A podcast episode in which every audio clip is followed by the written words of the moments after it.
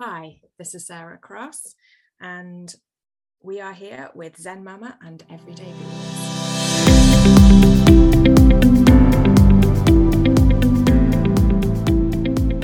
Hey everyone, welcome back to the podcast. Thanks for being here. As I continue my series with these amazing authors that I have met through my Ignite experience.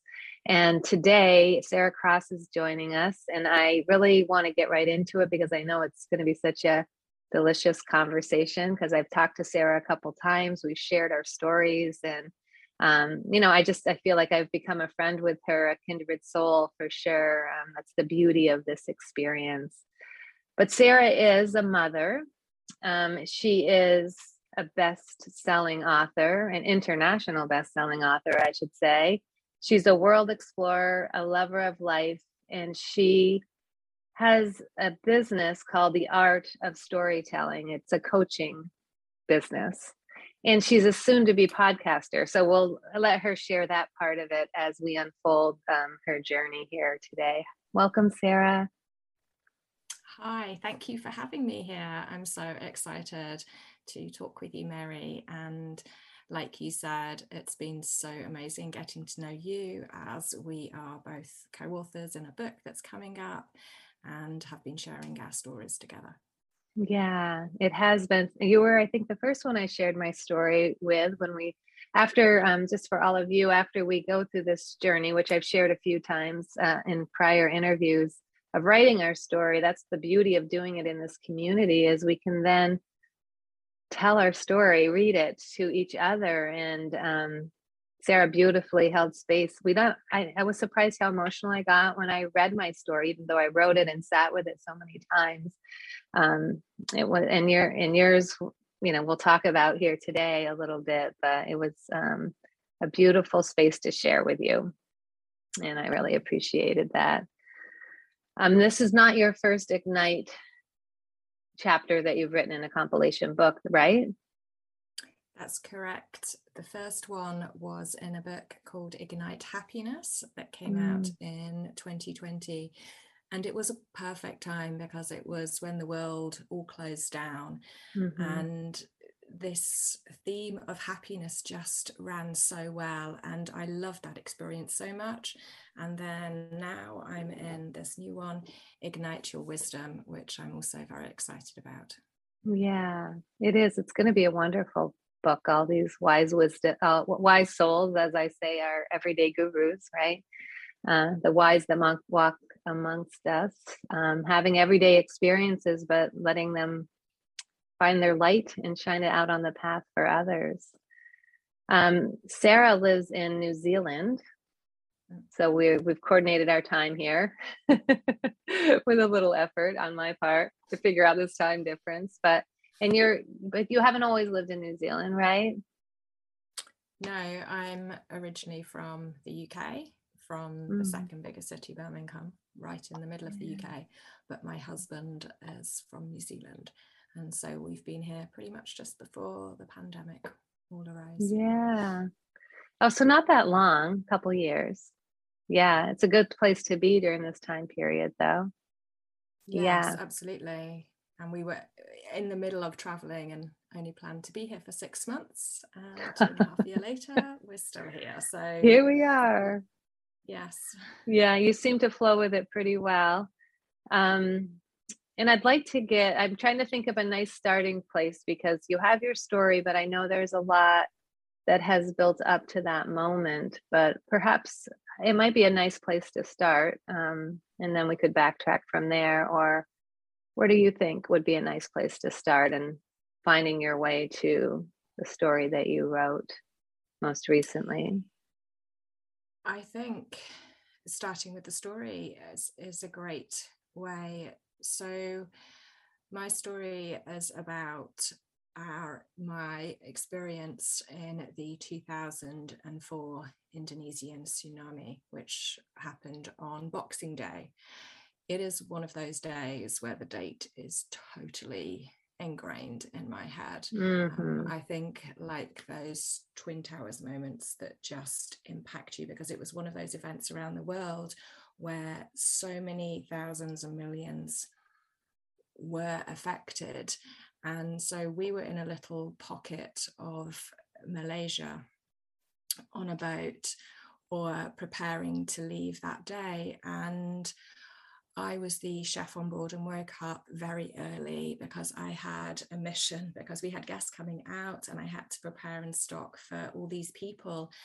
And so I was off jetting around all the amazing markets that Malaysia has to offer, the chatter, the smell of the amazing fish. And I was running from shop to location to get everything together. And it was taking me a long time to get all these things together. And this, and the car was absolutely heaving. And I was getting calls from the crew to say, hurry up. Where are you? We need you back. And this was Boxing Day. So the day before was Christmas Day. Everyone had had a few drinks, but I'd said, mm-hmm. no, I've got this big responsibility. I have to be up early. So there was a little bit of me that was like, I'm going as fast as I can, you know? um, yeah. I really, you know, while they were kind of got up slowly. And so yeah. I raced back and I got back to the boat as quickly as I could. And then everybody helped me unpack and the motors were ready and they were, come on, we need to go, real time pressured. And suddenly there was this warning. I was unpacking the boxes and somebody came down and said, watch out for a big wave. And, and I was like, what? This, this utter confusion. What are you talking about? What? And then they were gone. And I carried on unpacking the boxes and And suddenly the whole boat just went up and down. And it was that confusion of, what is this? Is everything mm. going to fall? What are we doing? Quickly reach out for everything. And so I managed to pack everything away because I couldn't leave. Everything was so precariously balanced on each other because I had so many provisions that I had to pack it away. And then I ran up to the bridge, the wheelhouse where you could see in front of the boat to say, what's going on? And I just stopped.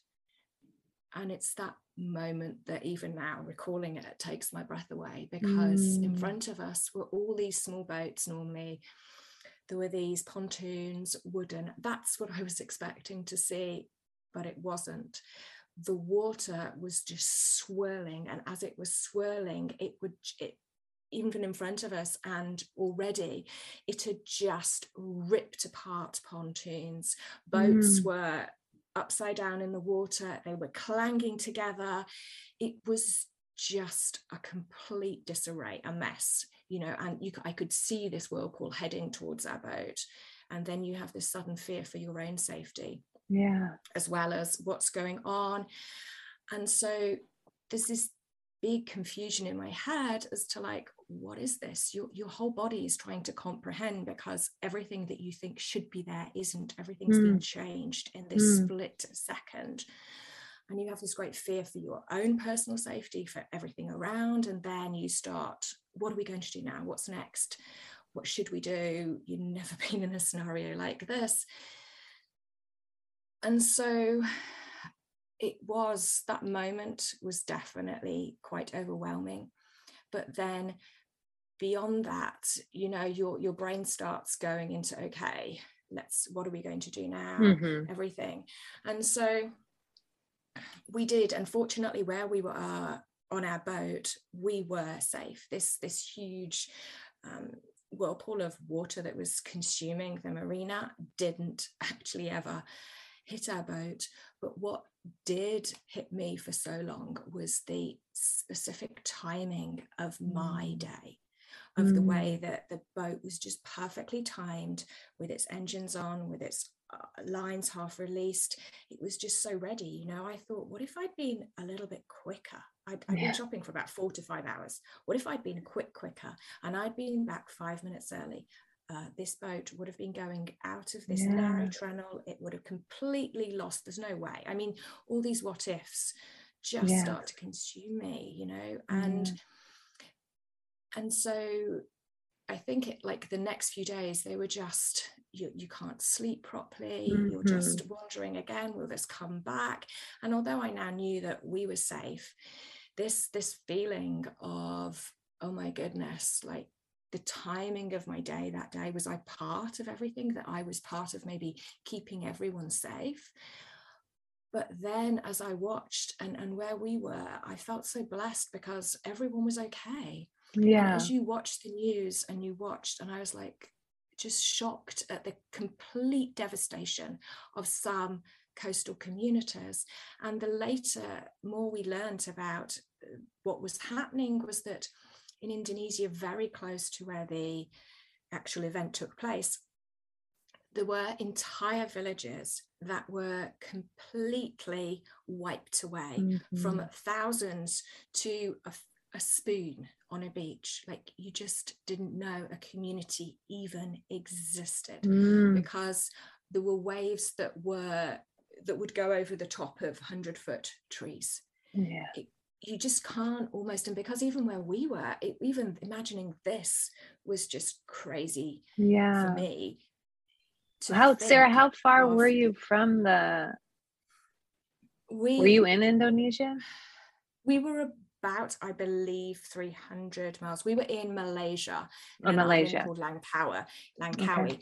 But we were one of the closest foreign countries to the epicenter. Okay. But what had happened is the wave had split just by us. So everywhere oh. north and south of us was worse hit. We were okay. in this very strange protected area, and I think all the outlying islands had broken the wave up. Yeah. So we were very close, and because all working on boats and all the contacts were working in that industry, people started thinking, let's get a boat out there, let's go help. And yeah. so people started stepping forward, particularly doctors, nurses, um, locals, but they couldn't get there because you just couldn't get into Indonesia, and there weren't right. vessels available. And so what happened was all these ideas started coming together. How can we make this work? Because we know there are people out there that need our help. There are people that in these communities that have survived, but now they've got nothing, mm. absolutely nothing. They need food, they need resources, and all the infrastructure's down. And so with this ideas, and I watched as different people started to step forward and focus on what we can do as a solution. And it was people, I think, who were like the captain of our boat and other people who were well connected. And I sat back and watched, and I was just like, I want to help, but I, I don't really know how or what I can mm-hmm. do, because I felt like I didn't have these same connections. I didn't know how to solve the problem. Mm-hmm. But I just, in the end, I was like, I put my hand up and I said, what can I do? I just want to do something. Yeah. What can I do? And they were like, okay, well, do you want to do the accounts? And I was like, yes, that's fine. Because I like numbers, I'll do that. And then, and then it became, we started getting these list of specific things from the people out in Indonesia because mm.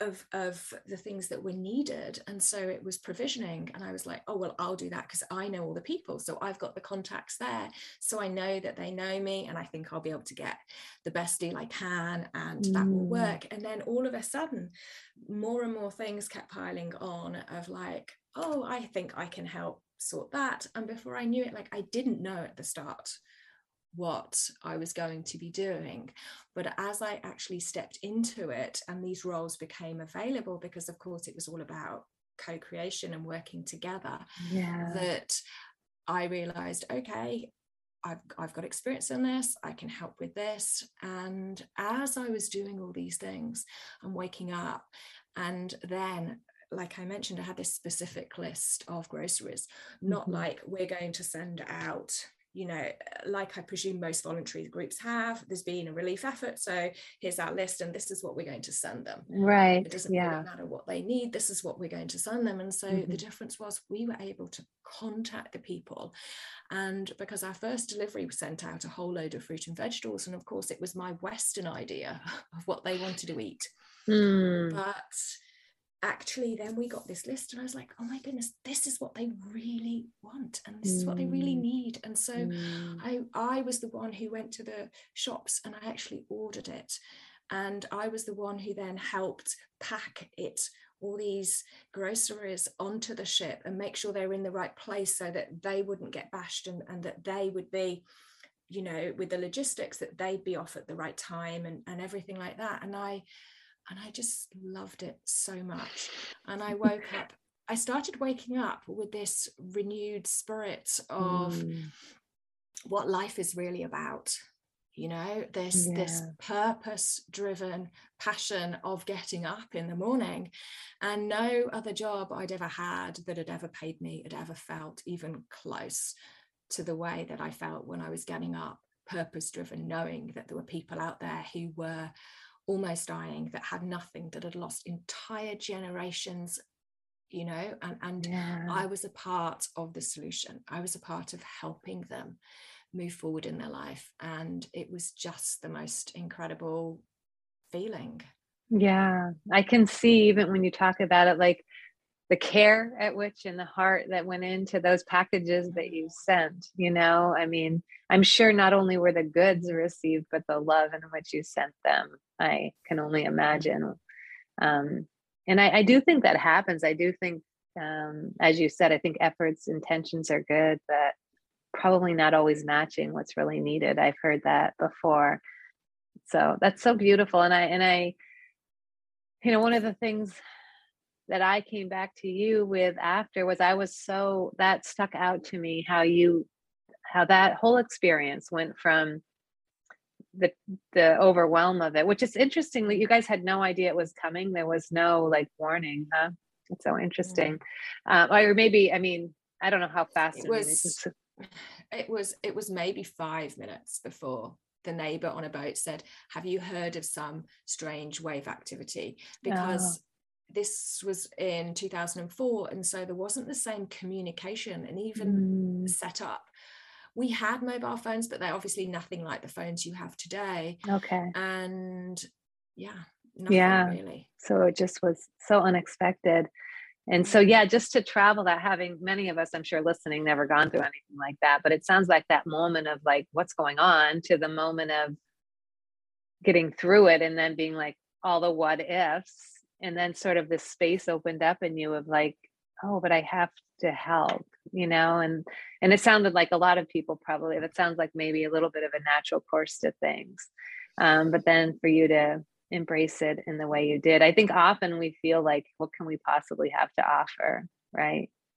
Mm. So just stepping yes. in and beginning, it certainly unfolded, because we all have a lot to offer through yes. um, how we show up, through our stories. Um, and yours is definitely an example of that. And so, so Sarah, ha- after that moment, and when you went back into your life after all of that stopped, I don't know what you were doing. Well, you were working on the boat. Mm. So that's, um, can you tell us, like, how did you come to working on a boat anyway? I mean, or have you always been a boat person, or? No, I've always loved the sea. The sea's mm. been my thing. And I think, I don't know whether it's that contrast, because I was born right in the middle of the U K. Although nowhere's that far in the U K from the sea, it was still quite far. Mm-hmm. And I always wanted to travel, go different places. And I found myself in Majorca, Spain, a Spanish island, teaching English. And that's the way I thought I was going to travel the world, until I came across all these super yachts and a whole industry that I actually was not on the career list, funnily enough, of, you know, do you want to be a lawyer or a doctor or a teacher? Um, there was never any, would you like to work on a super yacht?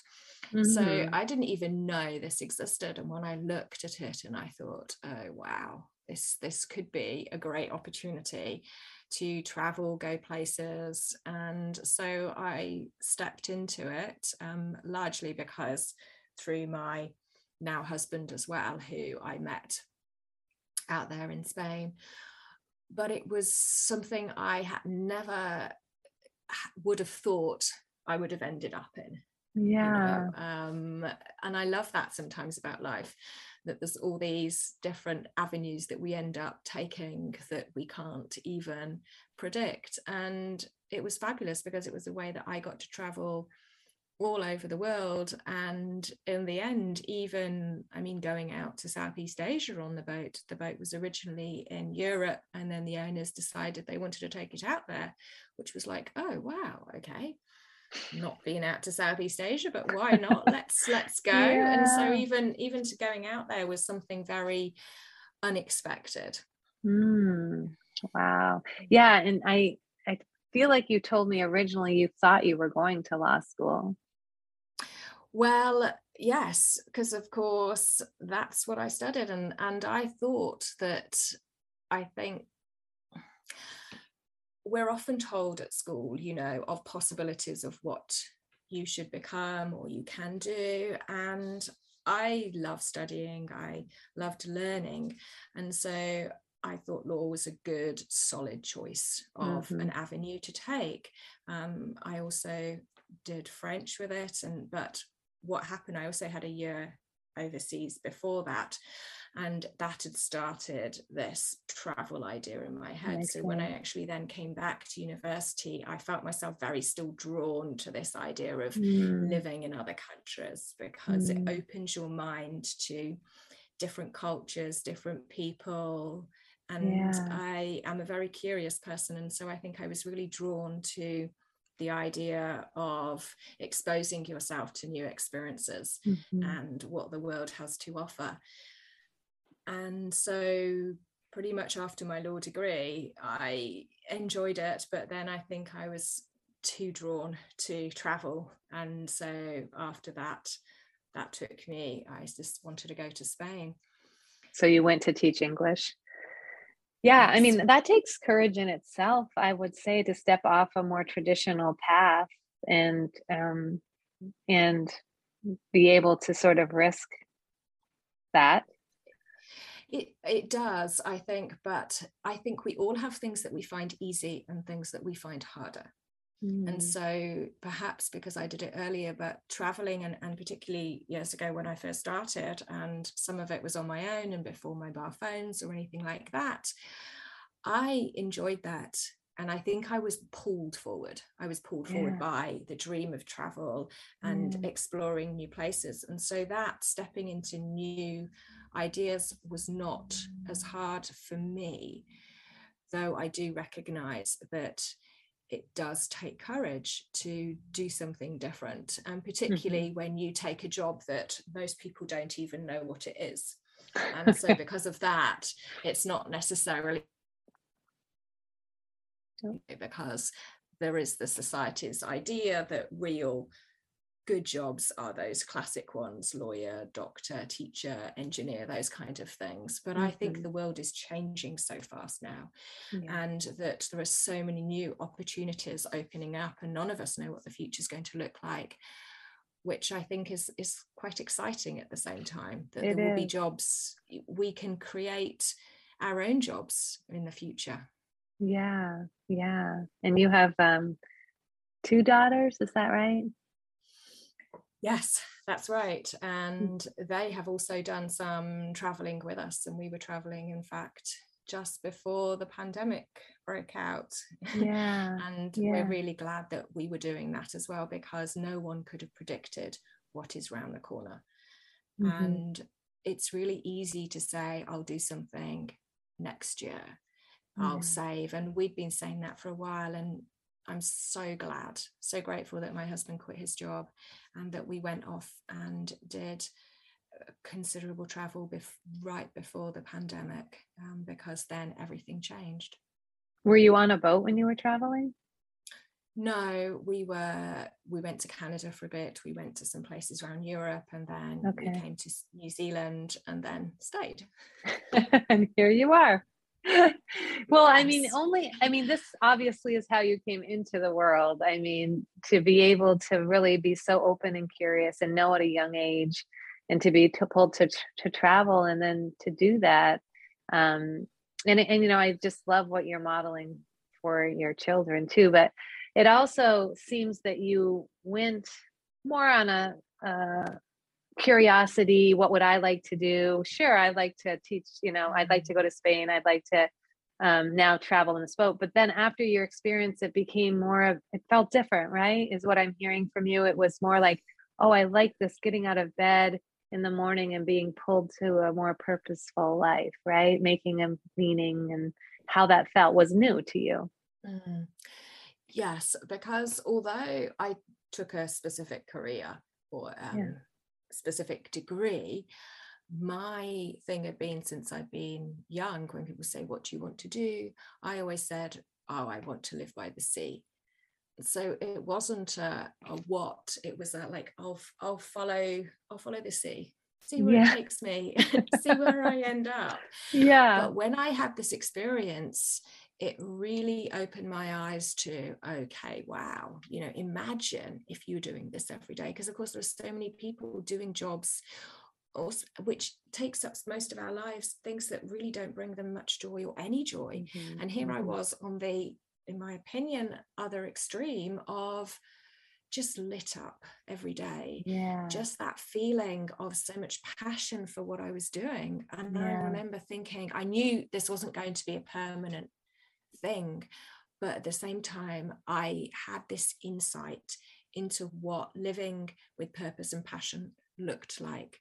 And so although I then changed and did other things, that emotion, that feeling has never left me. And it's been yeah. something that once you see it, once your eyes are open to it, they can't forget it. And so it's something that I've always known is out there and possible. And so unfortunately, it's also led me to very high standards of like, that's what I want. That's what I really dream of, you know? Yeah. It's something you can't unknow. Mm. Right? Absolutely. Yeah. I have this written down from when we talked about this last. Um, it said, it's not particularly what you're going to do. It's how, it's the heart at which you're going to do that with, um, mm. which I think maybe brings us to what you're moving into in your work now. Mm. I mean, you, you've been a writer for a bit, and you, you did some work with Ignite. Have you written outside of Ignite, or is that sort of your launch into writing? Um, I'm also partway through my own book, which I've been writing about what your ninety year old self would tell you, which I've been interviewing for as well. And it, that is something that I'm also very passionate about. But I think what you mentioned before, which I have refound recently, and this is quite ironic because my story in this book, I haven't really thought about my experience in, in uh, Malaysia since that time, you know, because you don't always recall them. But recently, as I've stepped into a new role and I've become a storytelling coach, mm-hmm. and I, I absolutely love it. And I have that exact same emotional feeling as when I was helping people out in Malaysia after the tsunami. And it feels like that coming home, no. that thing that you've been looking for, that you come back to. And like you said, what I realized was it, it didn't matter. Like in the during in Malaysia, I didn't know how I was going to help. I just wanted to help. Yeah. And now what I'm doing, it's the helping other people that lights me up. It's yeah. the being able to have an impact and knowing that you can really make a difference in other people's lives. And so, and I think that, and, it, and to me, I've realized it doesn't matter, like you said, what the role is. It doesn't matter if I was doing it through the accounts, or I was doing it through going to the grocery stores, or now through one-on-one coaching. That medium, it, it's not, it's about the helping people. It's about giving value. It's about service. And that's what I've realized is the real draw for me. It's the emotional yeah. pull. It's what makes me feel like I've got that fulfillment, that purpose, that drive. Yeah, like you're in the flow. So tell us about a storytelling coach, because I think that's a new term to most of us. Yes. And so this is, like I was talking in a way, the future is full of possibilities. Mm-hmm. And so recently I reached out to someone um, who was struggling in a, in their podcasting and talking, And the discovery came that I thought they needed to add more stories into their delivery, because I think it's very easy to think about information and content yeah. and all these kind of things. And what I realized is that it's stories that draw us close. It's stories that draw in that connection. And I mean, this is exactly how the two of us got connected, through mm-hmm. our incredible stories and mm-hmm. telling them. And as I've connected with different people, I've realized that this is something not only do I love, but it's that thread when you look backwards and you can suddenly see, oh my goodness. And I think sometimes we can be too narrow focused in terms of thinking it's a career or it's this. And what I've realized is I just love stories. I love hearing them. I love telling them. I love writing them. And they're the what really sticks in my head. And as I started finding out all the science that backs this up, that stories apparently are twenty-two times easier to remember than pure facts content. And of course, it's because we've got that emotion, that connection. I've also realized that this isn't a skill set that comes easily to everybody. A lot mm. of people think they don't even have a story. Who am mm. I? But we all have hundreds of stories within us, and it's what makes us unique. And so there's lots of coaches out there, and I know that people are thinking more stories are easier. They're now, in terms of marketing, what sell more than just providing old facts. And so being able to repackage some of our stories, to be able to draw them out of people, is something that not only do I love, but it It, it comes more naturally to me. And so I love being able to s- see people acknowledge that they have got these amazing stories in these lives, you know, that they are the hero of their own story, that there's so many positive things that are happening. And sometimes it's so easy to focus on the negative. And yet I love pulling out those incredible stories that people then can then use for their businesses, for their marketing, all these kinds of things. And so, yes, I, I, I'm I love that so much. Yes, I love that so much. I mean, because I, I think I shared this a little, I had a little aha when I was talking to you last, um, even though I, I've known that, and that's what this is about. It's like, we're all, um, you know, main flawed characters in our own epic journeys, I say. Um, but we don't realize like how powerful that journey is in informing our direction and our purpose and what we're here to do. Um, and I, I too think I disregarded it. I was too looking outside um, for how I was meant to, for, well, not only how I was meant to serve, but also how I was going to feel fulfilled in my heart, right? And then I realized, like, really, I can only teach what I've already walked. Like, I, we can study all the techniques out there, you know, and we can share those nuggets.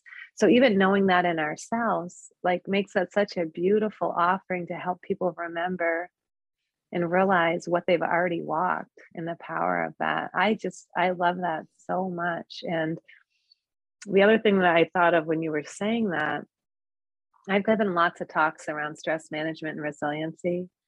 And I think people listen, and I show the science, and, you know, and then, you know, it's at points, you know, I don't know what the attention span is, but it's only when I start to weave my personal, yeah, short goldfish. Um, but I notice what happens, you know, people will be doing whatever they do. And then I start to stick it to a story of mine, and then people's heads lifts and their eyes connect. And then they're like, oh, wow, I can relate to this. This is something that has a sticking point for me. Right? I think the content without a place to stick it to, it doesn't, it just slides in and out. Right. And so, yeah, that's, a, and yes. then to take it, not only to deliver information and share it with yours so people can say, yes, me too, mm-hmm. but then to take people on a journey of their own story as a way to, to discover for themselves, whatever it is they they're coming to around, whether it's their own self-discovery or direction or wherever they're stuck. I think that's so beautiful. Mm. It, it is just like you say, and I think that's what we forget, is that loneliness is on the rise and our health is hugely impacted. And so as, as humans, we are full of emotions, and it's this connection, like you said, this me too, when people tell a story from their heart of what they've gone through, of the struggles, people are like, oh, she understands, she gets me, because that's what I'm feeling as well. Yeah. And so they are super, super powerful. And I love that I get to show people stories as well, because when I reframe them and I'll repackage them or put them back to people, people are like, oh my goodness, that's me. Like mm. they, I can make them be the hero of their story. And they've mm-hmm. never seen themselves as being as powerful of what they are, of the struggles that they've been through, of where it's taken them today. And I know Ignite is, is great at that. And I think I've learned a lot through the writing mm-hmm. process. Absolutely. Mm-hmm. Um, and it's a thing that other people really can only benefit from yeah. learning about as well. Is there a certain, um, for people listening that might be interested in your coaching, are there a certain clientele, like do you, are you, do you have a certain audience or not audience, but um, type of people that you work with, or just a variety of people, or is there a certain demographic? It tends to be more females because mm-hmm. of, I suppose, that connection. But people who are looking to create authentic messages through their own unique voice, that want their voice empowering and to feel that, I think, stronger. We all need that confidence. And particularly if you are looking yourself for other clients, often a lot of them have been people who are other coaches or podcasters I've dealt with, um, people who are writing. And I think it's just thinking about, suddenly, if you're suddenly having to market yourself, it can be quite challenging mm. to frame yourself in a very positive light, because right. we're often quite used to putting ourselves down. Mm-hmm. And we can, and so to have someone else to see that we all can shine and that we've all yeah. got these amazing qualities within us. Um, and it is often sometimes easier for someone from the outside to do that yeah. for you, to help yeah. nudge you along and go, look at, look at this, look what you've done. That's incredible. Look at this. Yeah. You can tell this. And so I love being able to highlight somebody else and lift somebody else up. And that's where this whole joy purpose goes in, where people okay. start to like, oh yeah, oh yeah, that's yeah. me.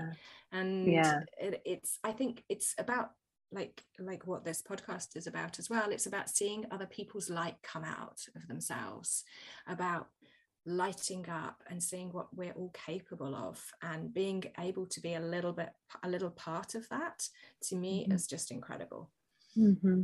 Yeah, it is beautiful. um I mean, our stories are powerful. Not only do they help us evolve, um, they help us heal, right? And feel worthy of that journey, for sure.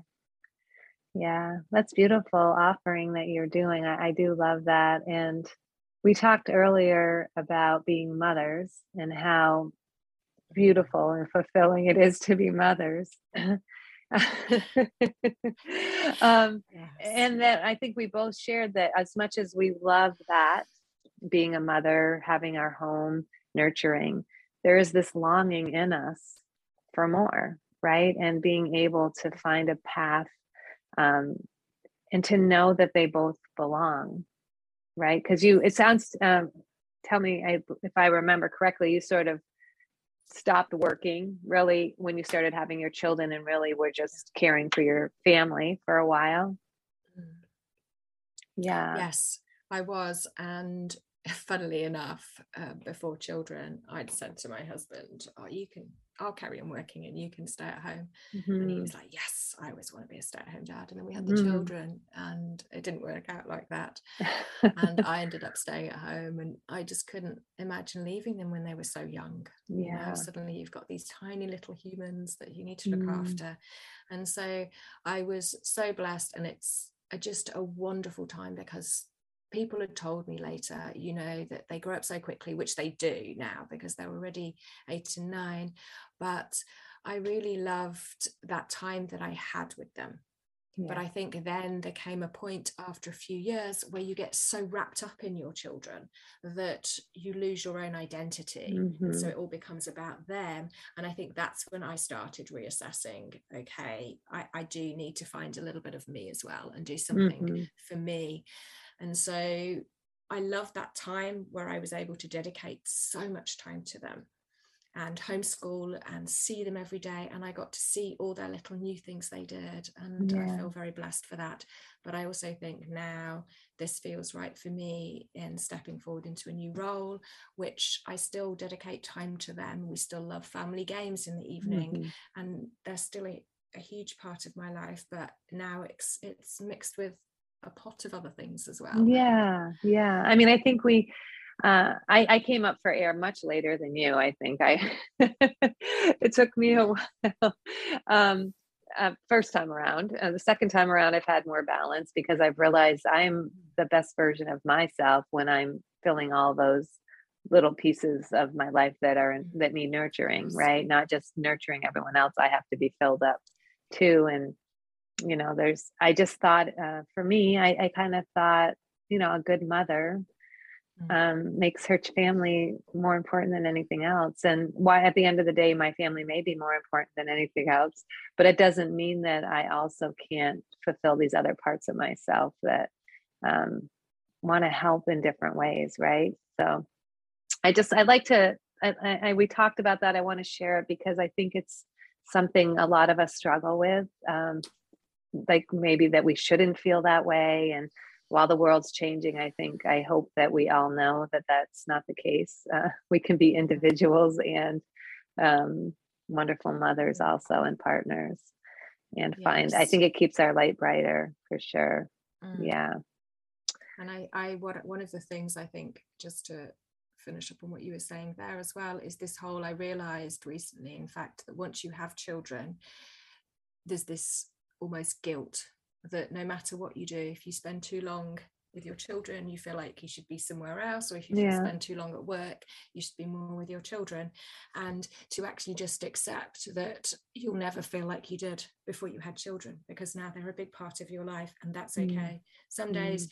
you'll be with your work more, some days you'll be with your children more, and that's okay. That's okay. Yeah.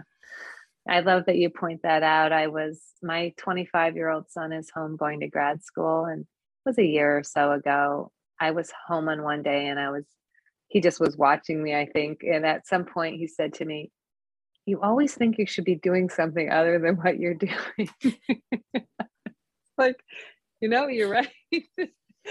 It's that thing that you just mentioned. It's like, oh, how can I fill every cup at the same time? Um, and, and, and we so can't. We can't. We can't.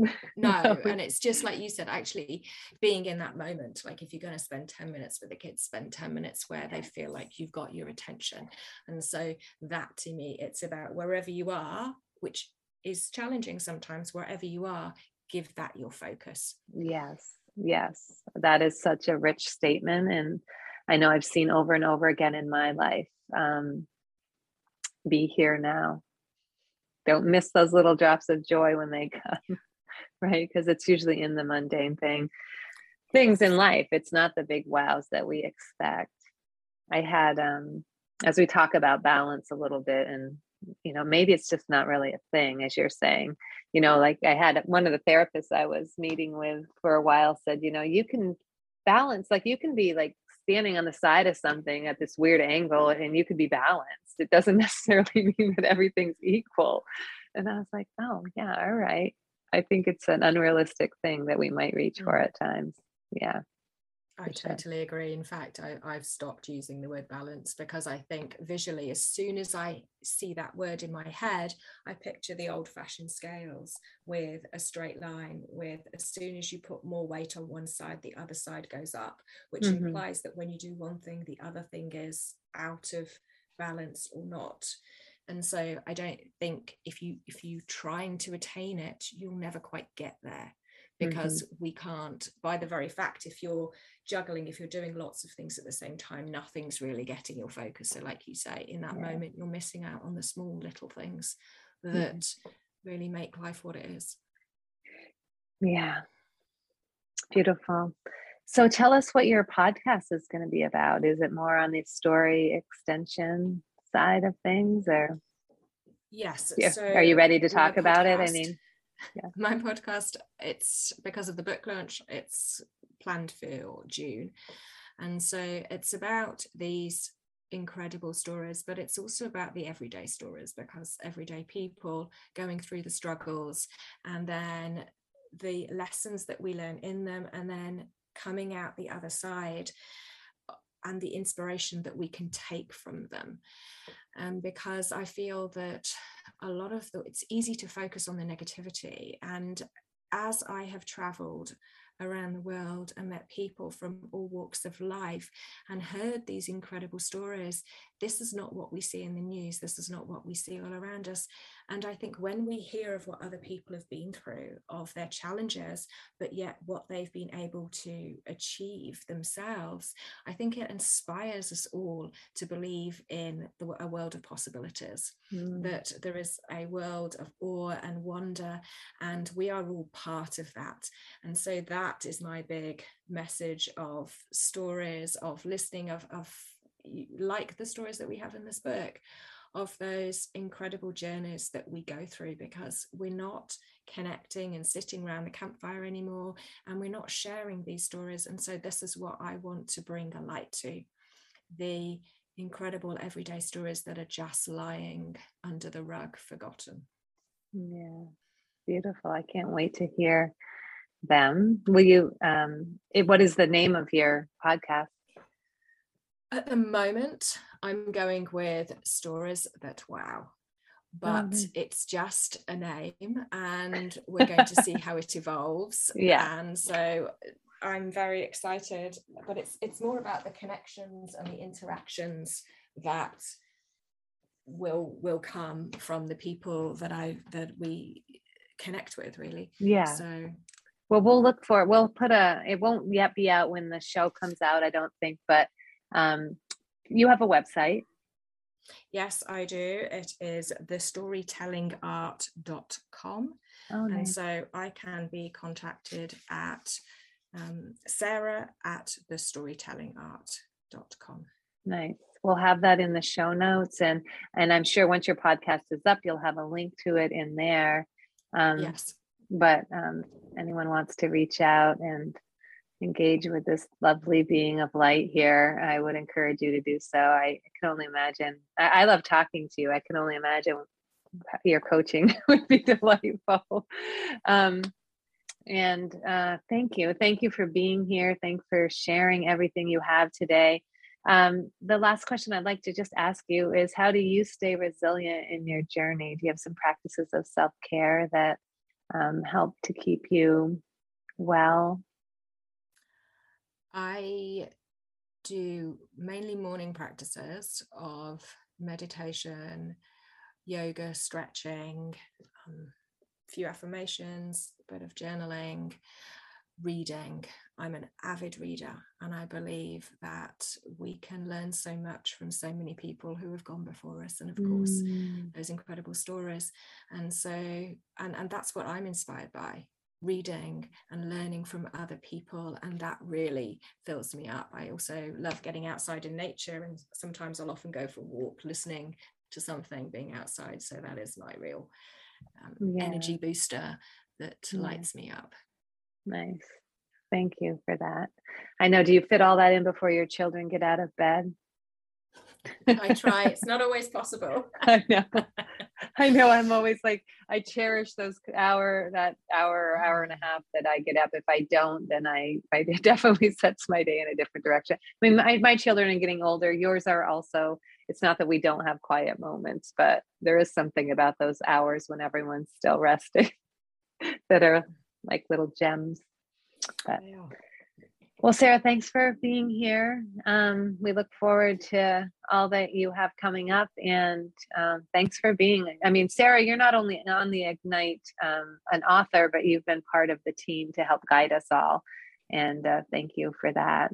Your wisdom you've been sharing with all of us. A pleasure. Thank you so much. I've so enjoyed talking to you, Mary, as well. And I think what you're doing here and the message that you're spreading through your podcast is, is just incredible. I think we all have a message that the world needs to hear. Thank you. Take care. So that wraps up another episode of Zen Mama and Everyday Gurus. of which you are one, and thank you so much for being here. I think our stories are powerful, they connect us, and they make us stronger, right? Collectively, we can move forward and heal and find our way, find our North Star, and then maybe shine the light on the path for somebody else. Another way you can support this is to send me a rating, a comment. Those things help. If you know someone that might enjoy the podcast, please share. Additionally, uh, my website is mary streeter dot co. You can find some other things over there. So thanks again for being here. Have the best day. Find something to celebrate. And don't forget the power of the plants.